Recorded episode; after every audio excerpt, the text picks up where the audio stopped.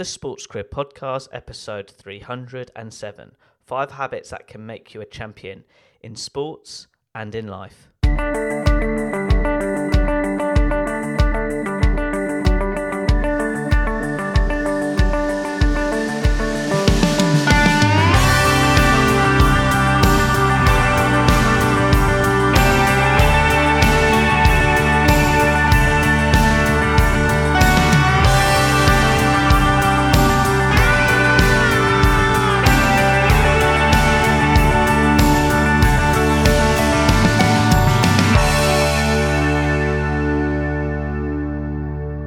Hello Sports Achiever, and welcome back to another episode of the Sports Career Podcast, and this is a bonus podcast with regards to the launch of Season 8, which I'm super pumped about and excited to share with you. So, as always, thank you so much for taking the time to listen to this podcast. I hope it serves you well.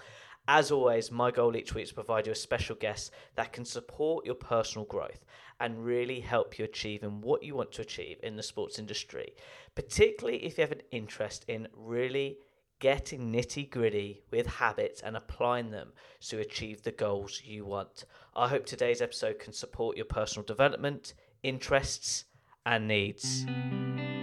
Now, getting back to today's podcast, special guest is a returning guest to the show for the third time, the first time in history with regards to the Sports Career Podcast, and it's a real dear friend, Alistair McCaw.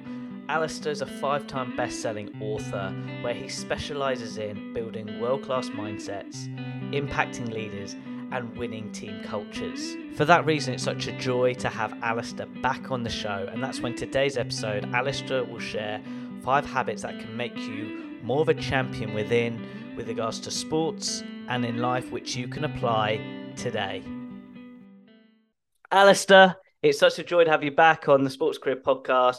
You're actually the first ever guest come 3 times. And they always say number 3 is that lucky number. But really, jokes aside, over the years, I'd say the hardest years with the COVID period, we've done many conversations, we've done many collaborative projects. And every time I get on the mic, I always know we're going to have an educational conversation. But before the listeners who didn't know who you are, please check out the other 2 podcasts and Alistair's podcast show too. But just a literally 1 to 2 minutes, just a quick overview of who Alistair McCaw is, if they've never heard of you, if you wouldn't mind, Alistair. Ed, it's always a pleasure to come onto your podcast. I always love listening to it, learn a lot from you as well.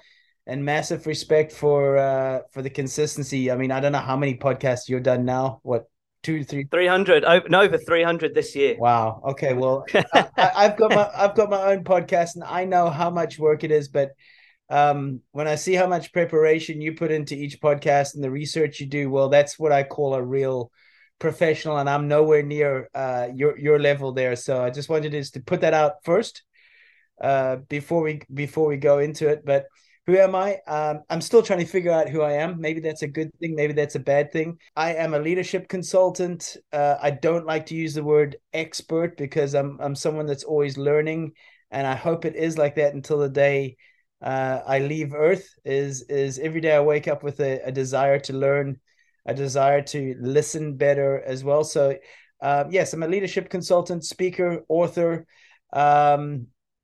mentor as well. Once you get a little bit older, once you start to see a little bit of gray on the beard, then you become a apparently a person of wisdom.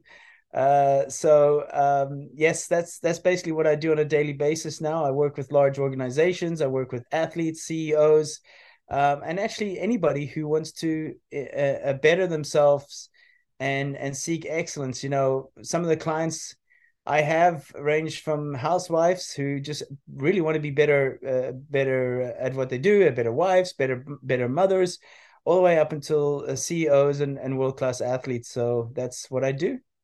You're being too modest. Right here, I've got all your books. So the first one that I first ever got was Champion Minded. Any young athletes, I'd say you must read. The next one, if you want to be a coach, is the 7 keys of being a great coach. That doesn't mean being a sports coach, by the way. I've even used some of your methodology in helping students into the sports industry and simplifying it. The next one, which I think when we got really close with like our connections and working together, was developing a winning attitude and mindset. Then last year with Mark Clements, you did a great interview with him We'd lead with purpose and make an impact. Again, a great book for leadership, and I would say almost like self-leadership, then more than just learning about leadership. And then finally, which we'll definitely talk about today, which I'm absolutely adoring this, but mainly because of the size. Like, to be honest, when you see this, it's like in your hand, and it's Habits That Make a Champion. And it's like 55-minute micro chapters, which is great with an espresso, by the way. But we'll dig in this in a lot more detail. But I think you're quite modest, Alistair. Like, I appreciate the kind words of, you know, what I've done on a podcast, which, you know, it's just a real passion for me. But for you, I want to take the time to say thank you for taking the time to write all these books, because I know I'm writing my first book, how much time it takes, but also the discipline as well. And you haven't just done one, you've done five amazing, but I think I'm missing one more book, which I don't have. I think it's How to Be a Great Team Player, if I'm correct. You are. That's the one. But all I'm saying is, I want to thank you. I think a lot of your fans who are listening to this, and I need to say this now, and putting our friendship aside, your consistency on social media is second to none. It really is. And I know in the past, I ping you the odd WhatsApp message going, great work. And I think at times we both forget to give us that pat on the back. So I just want to say thank you for your dedication of always serving. I call it like leadership with service. So Alistair, thank you. But to be honest, today I'm going to interrogate you in such a good way about your new book. So before we talk about your book, I always say this for special guests who come back. Out of interest, from when we last spoke, what is that one skill you've developed reflecting, looking back? I think, you know, each year I come up with two words for the year. And I know there's a lot of people that maybe might come up with one word, and that could be something like health, energy, whatever it can be. But definitely for me, self-awareness has been a massive one this year. And, you know, what is self-awareness? Self-awareness is the ability to look within yourself, to understand your strengths, to understand your weaknesses. You know, self-awareness also involves an amount of vulnerability as well. It's also to be critical on yourself, but not to beat yourself up. You know, so I think the more I've gone on this journey in life, I would say I beat myself up quite a bit in previous years about maybe goals not accomplished or failures I've had or mistakes I've made, which I still do today. But I don't beat myself up about it anymore.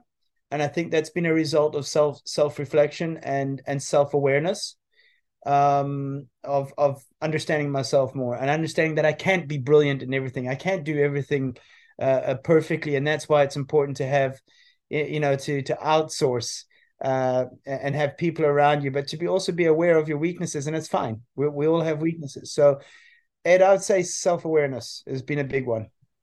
Just with regards to beating yourself up, my goodness, when you say that, it reminds me of the young tennis Ed Bowers. Whenever I lose a game or a set and I just can't move away and just focus on the next set. And I know in the past, we've always talked about just focus on the next point, but when you mean beating yourself up, do you really mean that psychological aspect? Because I think we always hear it, but we don't dig deep of, is it because of the triggers that make you beat yourself up mentally? Or is it more you've done a mistake and you go, then you beat yourself up? I'm just curious, because for me, it's both, but I was wondering which one influenced the most. Yeah, I think it really comes down to an element of perfection you can have, the standards you drive for yourself as well. All the high achievers and successful people I've worked with, they're very, very hard on themselves. So part of my job as a mentor or consultant was to try and, you know, help them through that process of not beating themselves up as much. You know, anybody that's world-class in anything is very hard on themselves. They're very tough on themselves. You have to be, in a way. You have to have that self-discipline and those high standards, for example. And I can relate to you as well. I played junior tennis as well, and just couldn't control my emotions and couldn't get over mistakes. And this is something that I help tennis players and athletes with these days as well. So I think everybody deals with it, and I'm sure all the listeners right now will also relate to it as well. But it's understanding that you can't be perfect in everything, and every day is not going to be Super Bowl day and everything's going to go to plan. We've got to learn to understand what the controllables are, what the uncontrollables are, and accept that. you know, every day, can't be great, but you can find something great in every day. And that's what I try and do. I try and focus on the small wins. Not, you know, you've heard this multiple times from me about the brick wall of confidence is we can either beat ourselves up about things and take bricks off the wall. So we're breaking down our wall of confidence, or we can choose, and that's a big word, choose to recognize the small wins. And each brick is a small win on that wall, which builds your wall of confidence. So that's the way I've chosen to try and see it, to try and work towards it. I'm nowhere near perfect yet. I still, I play a game called pickleball now, which is almost like a game of mini tennis or paddle, if you like. And, I was just playing this morning here at my club in Delray Beach, and I find myself berating myself after a miss. So even someone like myself who writes books on positivity and champion minded, I'm not being necessarily champion minded myself when I'm beating myself up. But but I think that gets back to your first question, which leads to self-awareness, where I'm aware that I'm doing it. So, what's my next move? How am I going to better that, for example? So with regards to me, I always go back to implementation.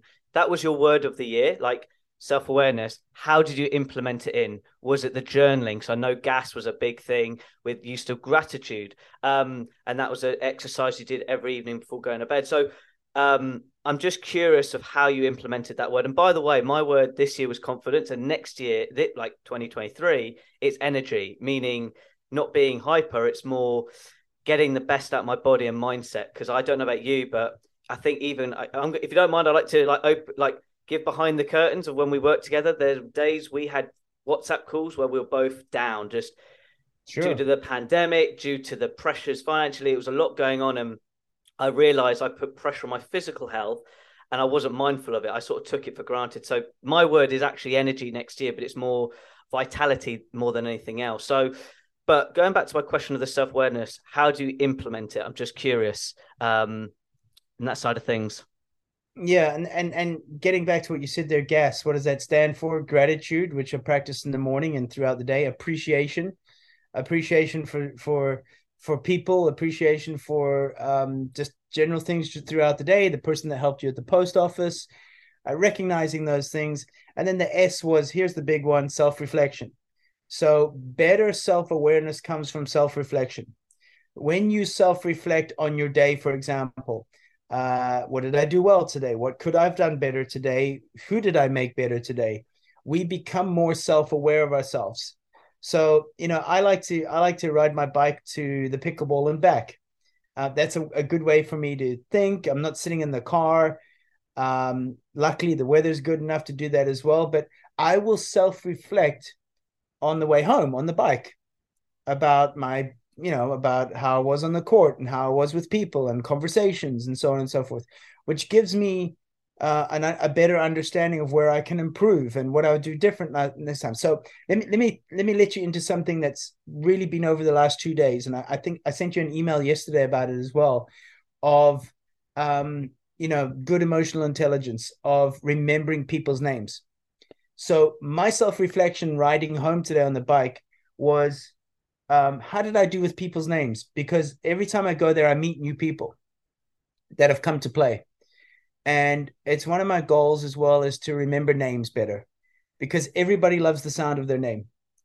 And admit it, when you meet somebody again for the second time and they go, "Hey, Ed," but you can't remember their name. And you're like, "Oh, my gosh." And that happens to me a lot, where they'll go, "Hey, Alistair," and I'm like, "Oh my gosh, what's her name, or what's his name again?"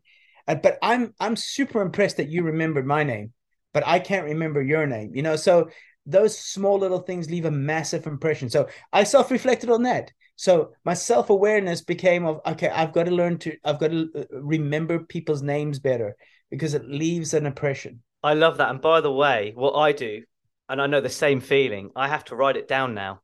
Whenever I hear a new name, I need to write it down. Don't know if you're into a guy called Jim Quick. I sort of did his speed reading course, gosh, years ago. And he said with names, associate it to an item or associate it to something. So you could say Harry or relate to Harry Potter with a scar. It was little things like that. I'm not saying that person had a scar, that guy, Harry. I'm just saying use that with triggers. And so I hope that helps you, mate, with regards to remembering names, because that's what I do. As you know, with interviewing so many people, it can be like when you're like seeing them in person, because actually quickly I said this was the first year I actually saw a lot of my special guests in person. And it was such a cool feeling. So, yeah. But I love that with Gas. Carry on. One of the ways that I, so, you know, it's good because you always say, okay, well, that's good, but what is your strategy? What is your techniques now moving forward? Okay. So you've recognized this thing that you're maybe not as competent in. What's your plan going to be? So mine was, so if I meet someone, for example, today to play pickleball and his name is Mike, what I'll try and do is during the play, during the game, I'll go, good shot, Mike, or pass the ball, please, Mike. And I'll say it as much as I can, and then it becomes ingrained. So I think one of the best things you can do is when you meet somebody is in that meeting and in that time, try say their name as much as possible. I mean, don't completely overdo it, but by the third time, fourth time, it'll probably be ingrained, or they'll correct you and go, sorry, it wasn't Mike, it was Mick. And then you'll know so that next time, you know, oh gosh, what was his name again? So that was one of my strategies today, is say as much as possible while you're with the person. Awesome. See, I told you, everybody, when you listen to these conversations, magic happens, and we haven't really started. I'm going to put you on the spot now, because you've done quite a lot of books with regards to, so I call it your brand, this Champion Minded. And I've learned with all your books now, it's not about sport. So I'm just curious, what is your definition of being a champion? You know, I wrote it in the book in the first paragraph. Now it's very, very simple. It's a champion is committed to their vision, excellence, and maximizing everything they've got.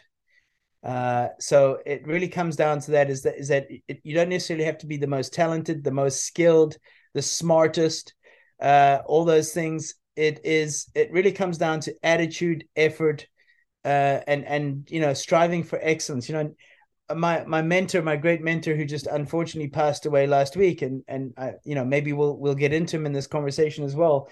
Nick Bollettieri described a champion like this. He said, "A champion is able to pursue their dreams and become the best they can be." So, you know, some people think that a champion is that person standing on the top of the podium with the gold medal or the trophy, for example, but a champion is someone that's giving their all, trying their best, and pursuing excellence. And we'll definitely talk about Nick. Like, really quickly, guys, I played tennis at the age of 7 to 22, and at such a young age, I was trying to learn as much as I could from Nick across the pond, like his influence in coaching. And we'll touch on that, because I know you've had many engagements with him, which this is so true what I'm about to say. Muhammad Ali's one, Nick is another. If I had the opportunity to do a podcast with, they're on that sort of dream board. And I want this podcast to acknowledge him, because I think in the tennis world, the amount of consistency he had, not with just great players, but I'm curious on this, of the great people he's influenced through his different academies experience, must be in the thousands. And I think that's probably where he's a greater man than the world champions he's created on the court. Would you mind just sharing your thoughts on that before moving on? I mean, what an incredible man. I mean, where do I start? I met him back in 2007. I'll remember the first meeting. We were walking into, you know, the Bollettieri Tennis, when it was still the Bollettieri Tennis Academy before IMG took over. And, you know, there he was waiting for us, big white teeth, the smile. He hugged us as well. Now, we never met him before, but just you could feel the warmth and the excitement and the energy. And, like, you know, who were we, you know, or who am I? And, you know, we're meeting the great Nick Bollettieri. But, you know, what struck me was when I had when I spent time with Coach K, Mike Krzyzewski, at Duke University, I was struck by the similarities between two great leaders there, because they make you feel special. They make you feel like somebody, as were a lot of famous people, a lot of these people that you can be starstruck by. don't make you feel that way. They make you feel inferior. And Nick and Mike, Coach K, Mike Krzyzewski, made me feel special. Another commonality is that they ask you a lot of questions instead of you ask, you know, you're thinking why they, you know, I want to ask you questions, you know, they're curious about you. So they're more interested in you than trying to be interesting. So that was something that struck me. But I mean, wow, I was able to spend so many amazing times with Nick as well, be it in the coaching box when, you know, we had a player playing, or on the practice court, over lunch at, you know, his favorite restaurant just near the academy, the South Philly cheesesteaks. I never saw him once be rude to somebody or not have time for somebody or a photograph for somebody. You know, just an incredible man. I mean, what a man with a vision, you know. IMG Bollettieri, which is now, I don't know how many acres big. It's massive. It's like a city. Started on a tomato field. That was his vision, to put tennis courts on there. So, and look what it became. You know, people said he was crazy, and yeah, he was crazy. But his definition of crazy is that sane people will do, successful people will do things that, you know, are achievable. Crazy people do things that others think are unachievable.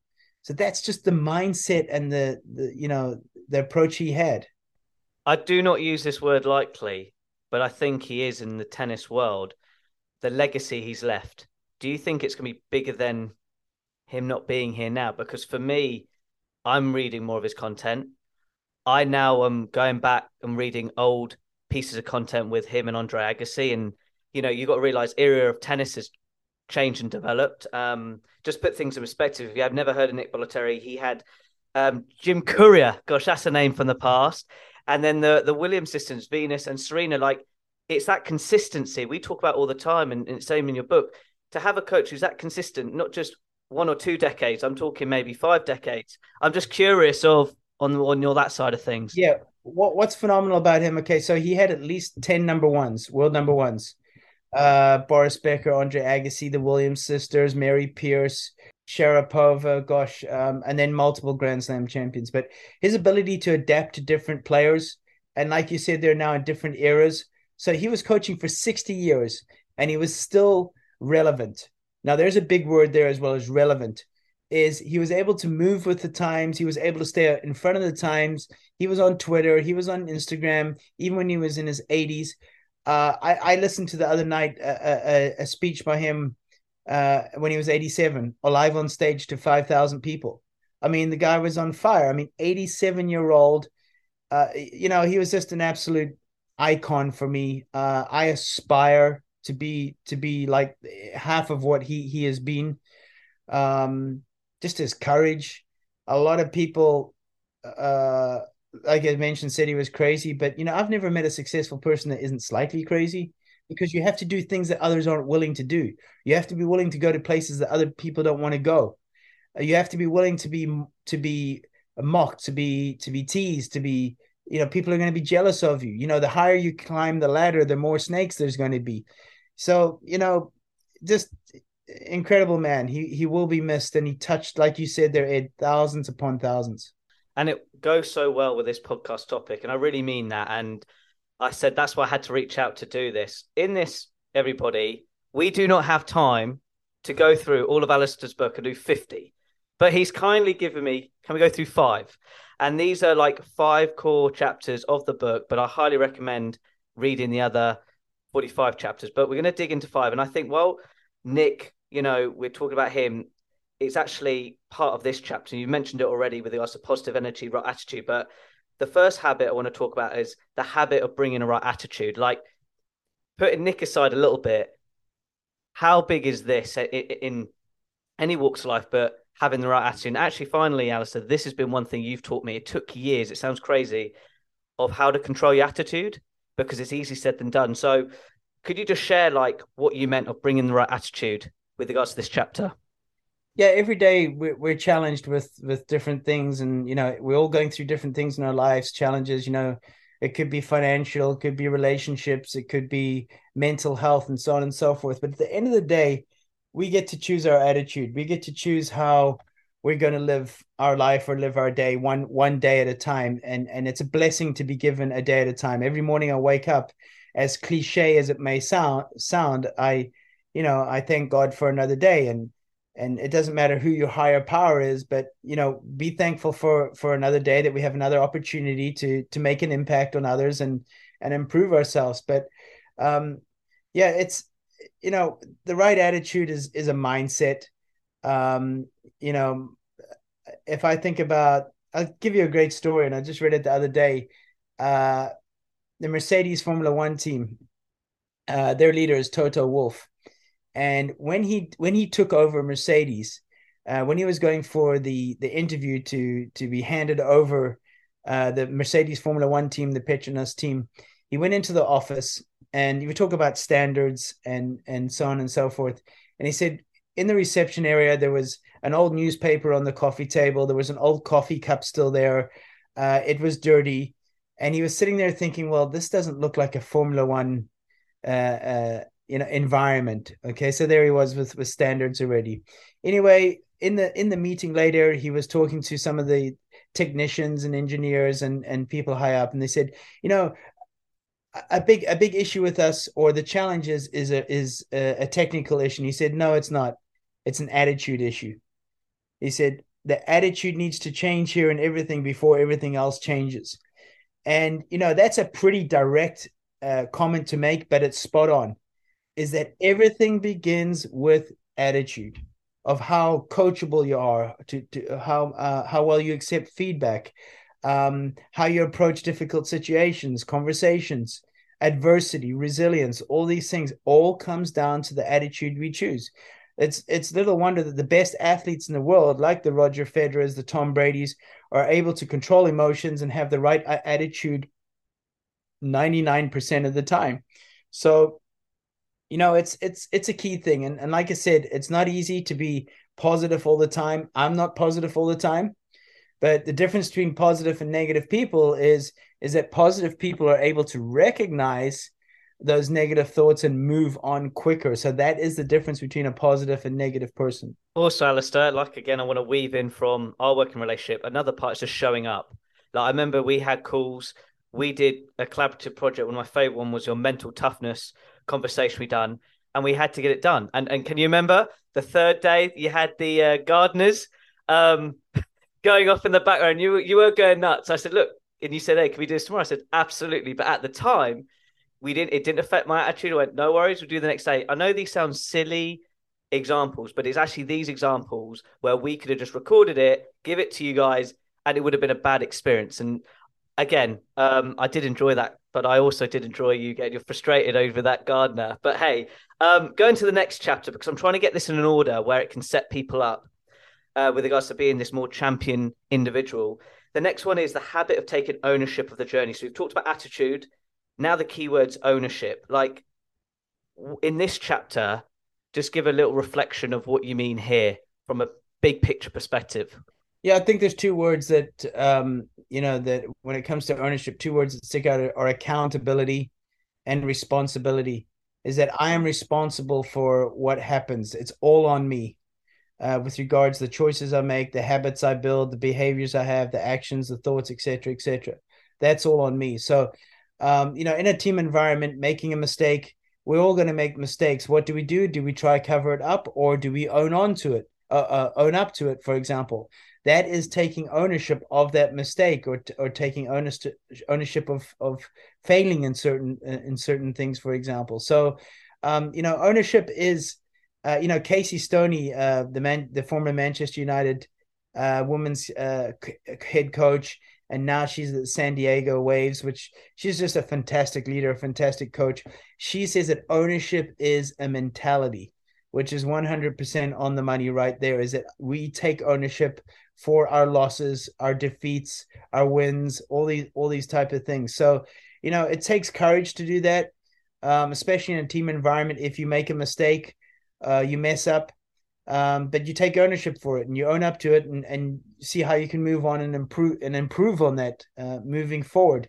But it's, you know, it really is the essence, I believe, of success, of excellence, is taking ownership of the journey, of your journey, not blaming others, not complaining, but stepping up and you know, being responsible and taking accountability. Just from a practical standpoint, again, you know me, I always like, what's the how? For me, I have to do values that I live by, and then I act on them. So, you know, the trust, honesty, the biggest one, integrity. Is that what you mean of ownership? So it's all well saying take ownership of your journey, take responsibility. But if you write down your values and live by them, that is, would you say that's the first step? I just want to make sure the listeners can put it into a practical standpoint. Yeah, when you have values, it helps you make the right choices and the right decisions instead of the easy ones. So if you don't have values or standards to live by, it's very easy to slip into poor behaviors or poor decisions, poor choices, for example. So when you have values, it helps you make clearer decisions and choices instead of easier ones, for example. So yeah, it definitely would relate to that. Cool. So again, I'm painting a picture for the listeners. We've talked about attitude, then ownership.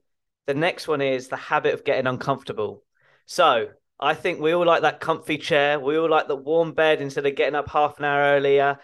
To put that into practical use, in this chapter, what do you mean of getting uncomfortable in this part of the book? Where I'd go there first is conversations. Is that, be it in business, be it in teams, be it in relationships, is that no healthy culture or healthy relationships happen without difficult conversations, uncomfortable conversations. So I'd start there, because it's one of the hardest things for people is to have difficult or hard conversations. I know, consulting with leaders, that is one of the areas where I help them most, is on how to have those conversations and how to have those uncomfortable confrontations, so to say. But getting out of your comfort zone is the key to making things happen. You know, I just said there now is that successful people do things that others don't like to do, don't feel like doing.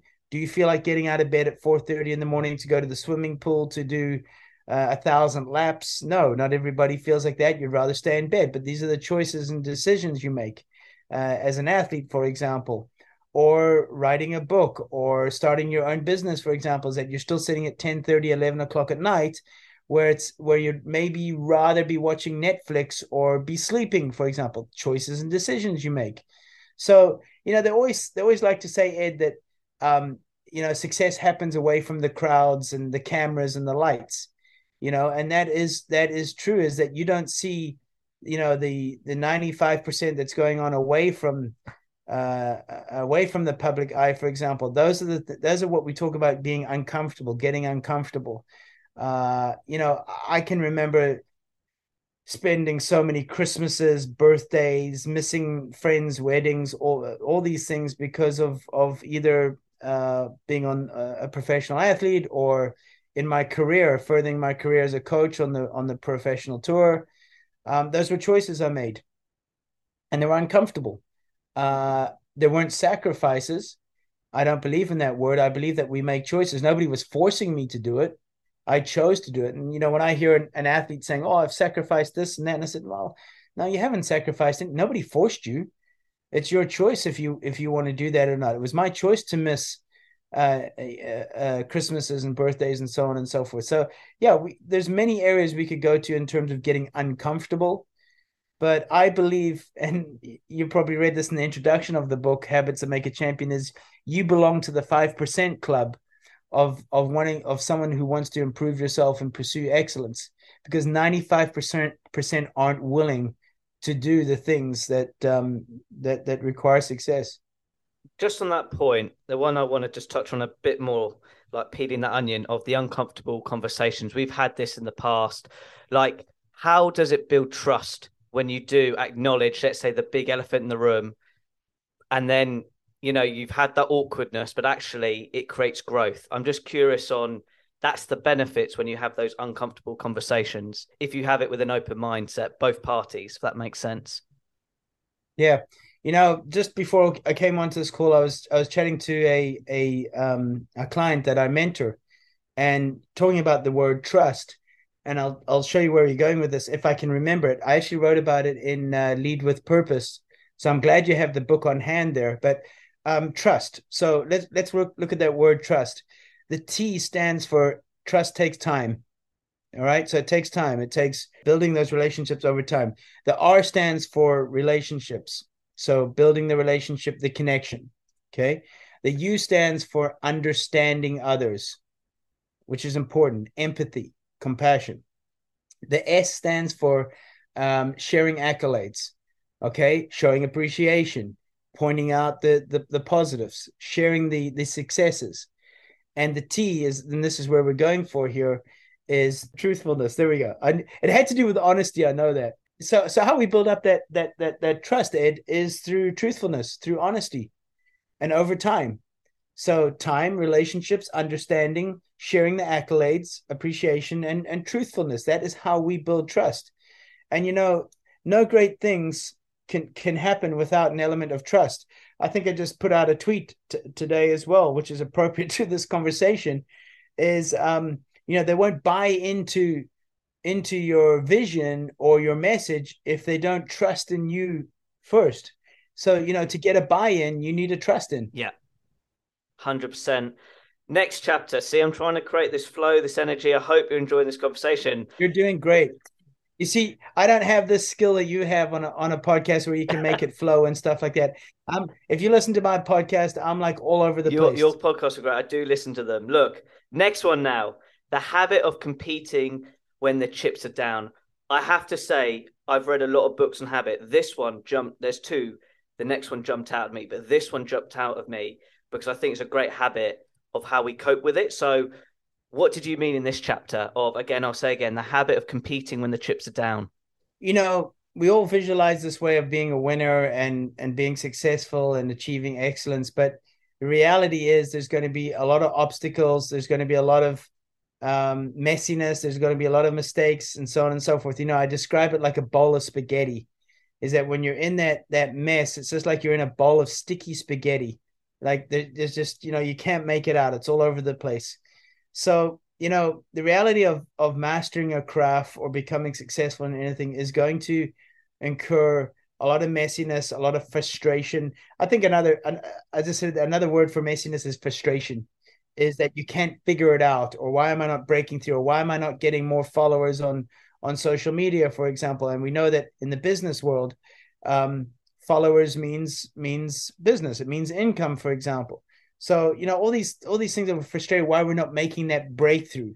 But because here's the point I like to make in that chapter is that you are actually making the breakthrough, but you have to go through that process first. You have to go through multiple messiness and situation, multiple bowls of spaghetti, if you like, to get to where you want to be. And I still am, because I'm still pursuing excellence. So I'm still eating my bowls of spaghetti every day at lunch, trying to figure out how I'm going to move to that next step and that next step. So yes, embrace the messiness, embrace the frustration. When you're stuck, when you're feeling you're not getting anywhere, understand you are in the process. You are making steps right now while you're in that mess, while you're in that area of, oh, I'm just not getting anywhere. I'm just not figuring it out. You actually are figuring it out. You're working through it. And listen, if it was so easy, would it be worth it? No. Mm-hmm. But just on that point of the messiness, I love the bowl of spaghetti metaphor. But from a practical standpoint, you know me, I like to give people some sort of tools. Does that mean at times we have to adjust and focus on progression? And we've said it beforehand, not being perfect, because again, I'm going back to when we work, you know, there were times over COVID, it was messiness, but we figured it out. You know, we had to adapt doing stuff purely all online, which I think we now really take for granted. But just from a practical standpoint of overcoming the messiness, does that mean we've just had that mindset of, again, having the great attitude, taking ownership, being uncomfortable, but also focus on progression than perfection? I love your thoughts on that side of things. Yeah. You know, all those things you mentioned there. Yes. It helps to keep an open mind, because you might be working hard, but not working smart. I think that could be one as well. So keeping an open mind, being a better listener, having a good network of people that can offer you outside advice, you know, so you could be just stuck on your own thoughts, being closed-minded. You know, what's that old saying, is trying to put a into a square peg or something. What's that? Putting a round hole in a round peg, like, yeah. A square into a round, yeah, something like that. Yes, like that, yeah, guys, not me. You guys know what I'm talking about. We all know what you're talking about. But I do too. Yeah. It's thinking outside the box, that's the key. Yeah, there's also that really cool meme or that picture of those cavemen pushing a cart with square wheels on it. And then here comes this other caveman with a wheel, proper round wheel, and saying, "Hey, try this." And they're like, "No, it's okay, thanks, we're good." You know, so you're trying to pull this cart with square wheels, but you're not listening to advice of somebody saying, "Hey, here's a round wheel, try this." No, it's good. So you're working hard instead of smart. So yeah, progress, not perfection. Yes. In the book, I said, you know, don't be so stuck. When you're stuck on perfection and an A+ mindset all the time, you know, sometimes a B+ is good enough. And we can't be an A+ in everything. It's not possible. No one in the world is. But the key is that consistency. Keep showing up again, like your books, just like your podcast. It's anything, but no. But I want people, listeners, to think actually, it's not just about you writing books or me producing podcasts. It's your daily lifestyle. Like, I'll be honest, everybody. It's 9:30 on a Friday evening. What would I prefer to do? I did an Instagram post. I'd rather rock the mic, but I know a lot of people want to chill out and go out in town, or they just chill watching Netflix. It goes down to what you said. It's a choice. And, you know, sorry, one more thing, Ed, and you know, a lot of people think certain people are lucky, and yes, luck does happen, but, you know, some people say, "Oh, well, he's lucky, you know, he has this or that," or "She's lucky, but they don't see this. You are at 9:30 at night on a Friday night. Hey, 95% would rather be watching Netflix or being out or with friends and so on and so on. But there you are. So, you know, we all see the finished product of this podcast. They see the finished product, but they don't actually see what went on behind it. 9:30 at night, there you are. That was a choice of yours, for example. You know, I say this about luck, and it's in the book as well. And I apologize if I keep saying go to this in the book. You know, luck is like excellence. It comes from preparation plus opportunity plus action equals luck or excellence. I'll say that again. Preparation, putting in the preparation before the opportunity comes, because when the opportunity comes, you're ready to take action because you're prepared. Creates luck, creates excellence. I don't know if that made sense, but it does. And I think, trust me, I'm not here to get a badge of honor, and you don't like a badge of honor either, but I always do remind each other of those small wins, like your book. You said to me the last call, Ed, getting out in December was really important to me, and it's a game changer. Like, and I know you're always disciplined to make it happen. So I'm giving you behind the scenes. You didn't know I was going to say this, but this is where I'm acknowledging Alistair because of that discipline and resilience of getting the job done. But the final chapter, because I think this will help really paint the picture now. So really quickly, you've done attitude, ownership, uncomfortable, chips and messiness. But the final one is like the habit of focusing on the details. And this is a quote I want to share, because honestly, when I read it, and I do read it like quite often as a reminder, excellence is in the details. Pay attention to every element and excellence will come. Like, I want to end on this chapter, because if like the habit of the details, but how it can lead to excellence. Could you just overview this chapter? And for me, I think it's a game changer, but I would love you to share your thoughts of how important is this element of focusing on the details too. This is a great place to end, because we can sometimes overthink the details. So I think this is what experience teaches you, is the older and wiser you get, and grayer, like there's a little bit of gray on my chin now, is that you start to figure out what's worth your energy, and there's your keyword for next year, and what's not worth your energy in terms of time when it comes to details. You know, we all know the saying, don't sweat the small stuff. That's untrue. You know, the small details is which makes excellence happen.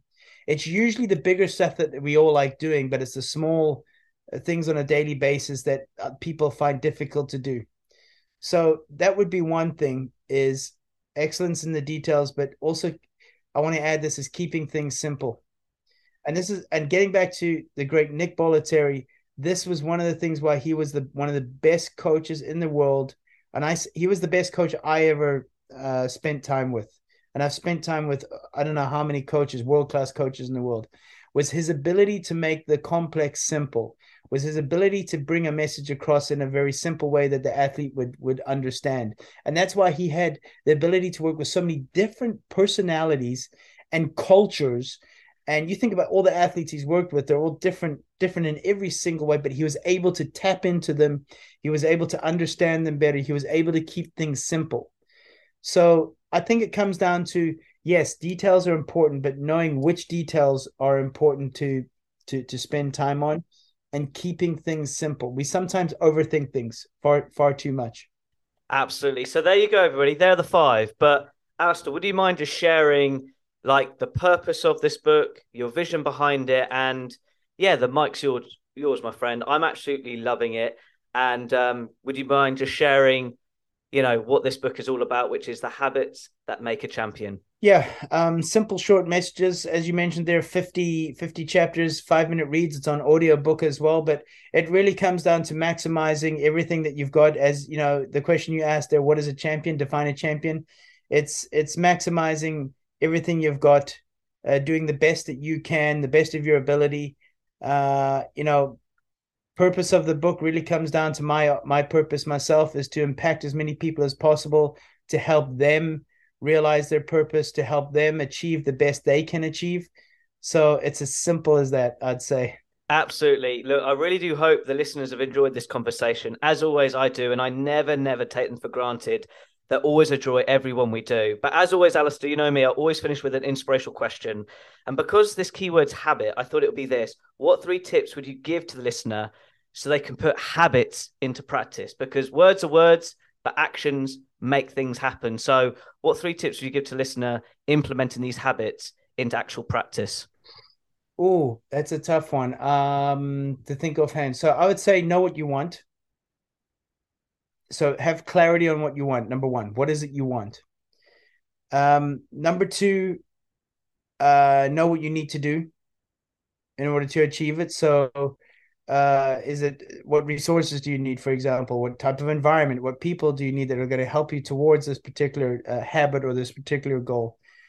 And then number 3 is why does it mean so much to you to change this habit or to achieve this goal, for example?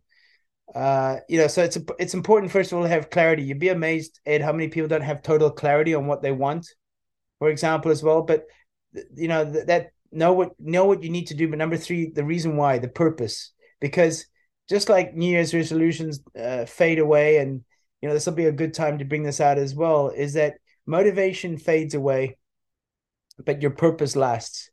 So on those days where it's difficult to get up or, you know, spending at 10 o'clock at night doing a podcast, for example, your purpose of the reason why you're doing this will far override your motivation, because motivation can fade off. So yeah, that would be definitely the key thing, is really know what you want. And then, you know, just start small, one habit at a time. Don't try and change 10 things, you know, here's my goals for the new year and I want to do these 10 things. No, start with one. Start with one, make it a habit, make it consistent. You know, I believe in the 99 theory as well. It takes 90 days to build a habit and it takes 9 days to lose. So, you know, stick to it for 90 days at least, and you'll find that it'll become part of your system. I'm going to give another case study, which one you taught me, your sticky notes. Now, I don't know how many sticky notes you went in 90 days, but with regards to implementing gratitude, you would have a sticky note near your bed. And that was the first thought you had. See, look, I'm always learning from you, my man, and remembering too. So there's just an example using a sticky note into practice of whatever habit you want to implement. So look, I hope you've enjoyed this conversation, but out of interest, Alistair, like, where can people interact with you and where can people grab a copy of the new book? Yeah, thanks, Ed. This has really been a cool conversation, as always. So thanks for having me on. Book is available on Amazon worldwide. That would be the best place.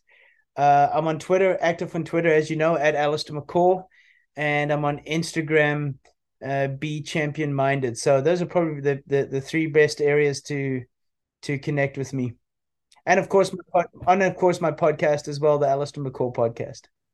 Absolutely. To all the listeners listening in, all those links will be on my website with regards to this podcast chat. As always, Alistair, it's a joy rocking the mic with you. Thank you very much. Thanks, Ed. What a brilliant conversation with Alistair. And really, it was such a joy to have him back on the podcast show for the third time. And look, I really do hope you found this helpful as much as I did, particularly that this is the second bonus podcast with regards to Season 8, but this is your bonus one. For me, it's to help you kickstart your year to your fullest potential. So I hope this podcast really serves you well with your own personal growth. It certainly has for me. And these 5 habits, which are brilliant, but I promise you, if you get Alistair's book where there's another 45, which you can implement and apply to your self-development, sports career development, I promise you it's a fantastic investment to put into practice. There's also the audiobook too. So I'm going to send you all the links where you can literally grab a copy or listen to the audiobook and you can utilize these habits. And the beautiful thing about this book, as I said right from the beginning, 1, it can be in your hand and it's easy to commute with, but the second thing is they're 5 minutes long, if not less, so they're great bite-sized learning, just to always have that recap. That's the thing about learning I've learned, is always having the repetition of applying a habit and just keeping yourself accountable in your clarity and also your habits with your action. So look, I really do recommend it, but with regards to this podcast, really apply one of those habits that we've discussed out those 5 and apply it to your sports career development now and make it happen. Now, as always, at the end of each podcast episode, I'd like to finish with an inspirational quote from my guest speaker. Alistair said, "Daily wins and habits are the compound interests of future success."